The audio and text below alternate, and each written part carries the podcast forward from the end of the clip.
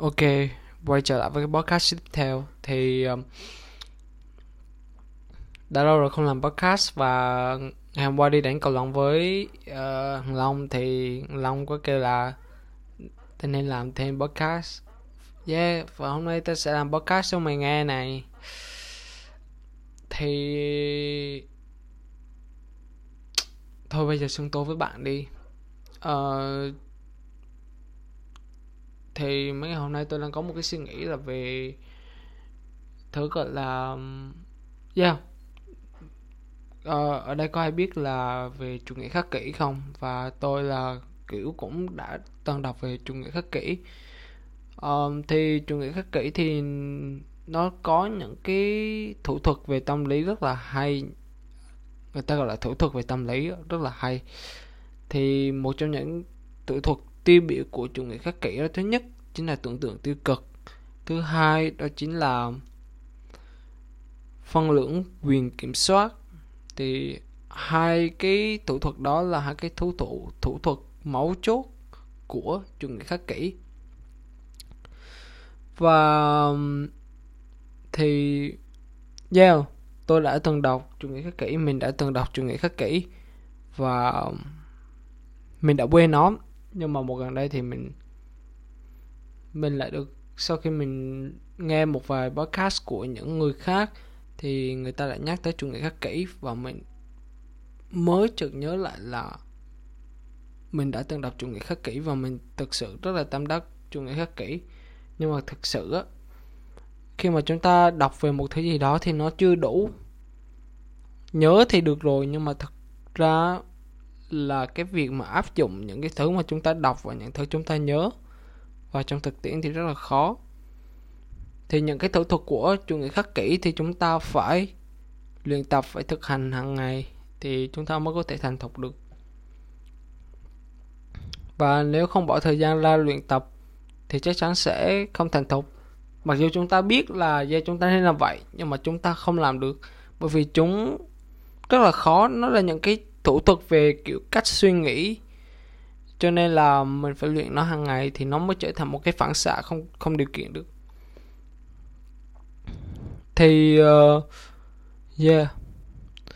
Thì bây giờ mình sẽ nói về cái cái vấn đề gọi là tưởng tượng tiêu cực là gì? Tưởng tượng tiêu cực có nghĩa là bạn đang có những thứ mà bạn có và bạn tưởng tượng tiêu cực có nghĩa là bạn tưởng tượng rằng bạn sẽ mất những thứ mà bạn có đi và lúc đó bạn sẽ cảm thấy như thế nào khi mà bạn đã mất những thứ mà bạn đang có? Thì mình thấy con người thì rất là lạ kỳ, kiểu lòng lòng tham của con người thì vô đáy, ai cũng vậy hết. Khi người ta muốn một chiếc ô tô và người ta có thể mua được chiếc ô tô đó, người ta làm lụng, vất vả cực khổ để mua được một chiếc ô tô. Và trước khi mua ô tô thì họ nghĩ rằng khi có ô tô họ sẽ hạnh phúc mãi mãi khi có ô tô thì cuộc họ sẽ sống trên mây khi có ô tô thì đó chính là ngày sung sướng nhất của đời họ. Và ước mơ của họ là chỉ được lái trong một chiếc xe ô tô đó thôi. Thế rồi họ làm việc họ tích góp có thể họ vay mượn để họ mua ô tô và họ mua được. Và họ, họ hoàn thành cái thứ mà mà họ gọi là ước mơ đó. Và họ có được, khi mà họ bước vào xe lái, họ cảm thấy rất là sung sướng. Nhưng mà con người rất là kỳ lạ, con người lại có xu hướng là luôn luôn cho những gì mà mình đang có là một thứ hiển nhiên.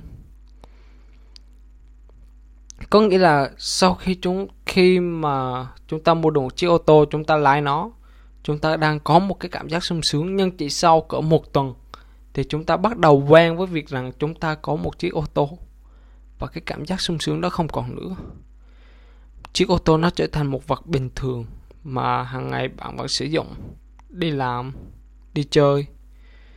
Và bạn quên mất rằng bạn đã dành 6 tháng làm việc, tích góp, thậm chí là vay mượn để có được một cái cảm giác sung sướng. Nó chỉ kéo dài trong vỏn vẹn 7 ngày.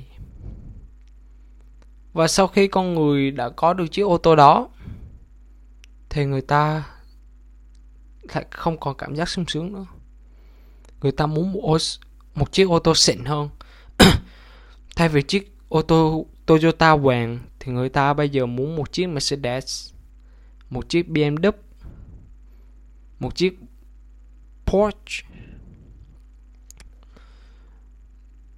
thì người ta lại đi vào một cái hành trình nữa. Đó chính là nghĩ rằng khi có được một thứ gì mà mình muốn có, mình sẽ có cảm giác sung sướng sung sướng tột độ và sung sướng mãi mãi khi chúng ta còn sử dụng nó. Nhưng mà không, khi chúng ta đã sở hữu chúng rồi, thì cái cảm giác sung sướng nó kéo dài một cách rất là ngắn và chúng ta lại tham vọng những thứ tiếp theo cứ như thế cuộc đời của con người nó như vậy.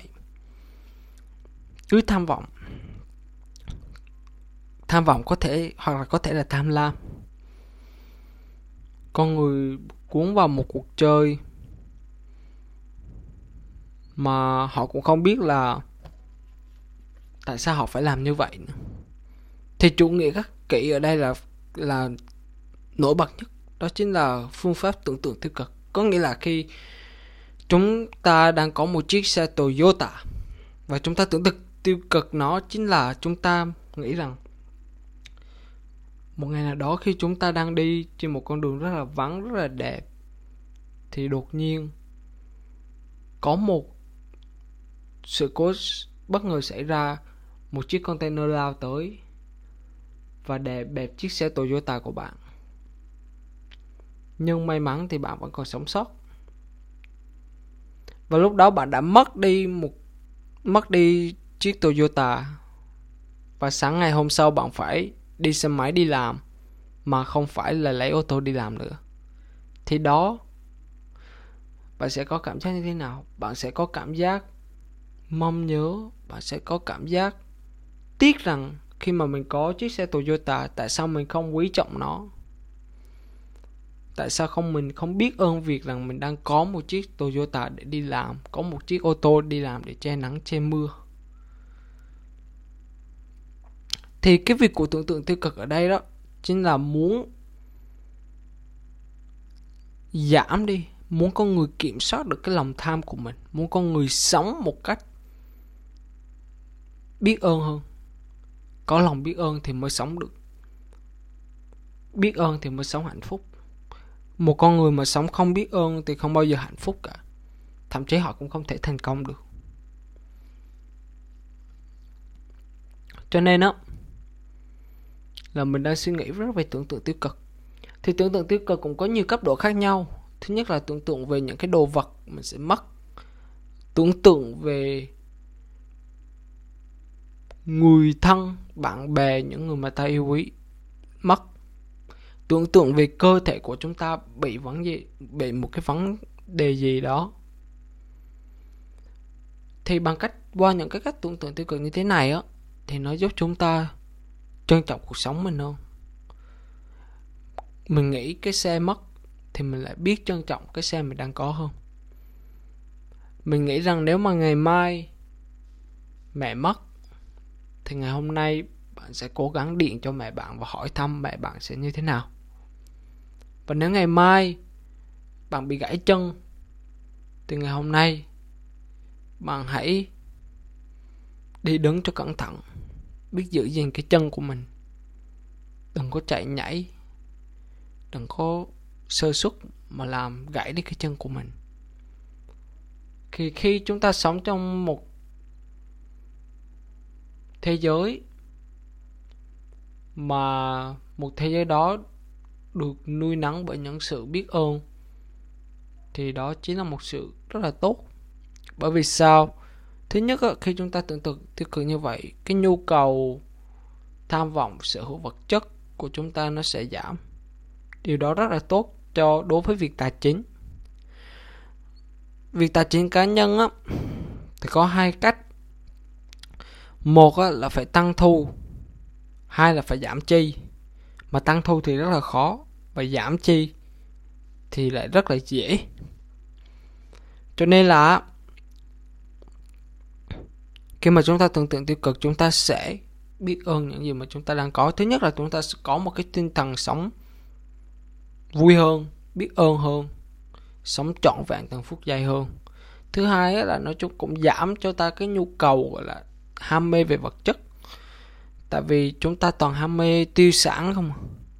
Chúng ta không ham mê tài sản vì chúng ta không có tiền mua tài sản. Chúng ta chỉ có tiền mua tiêu sản và tiêu sản là thứ làm chúng ta nghèo. Và tiêu sản và tài sản là gì thì mình sẽ giải thích nó trong cái podcast tiếp theo. Nhưng mà đó là những gì mà mình muốn nói. Thôi bất số ngày hôm nay 10 phút là quá đủ rồi. Hẹn gặp lại ở cái podcast tiếp theo.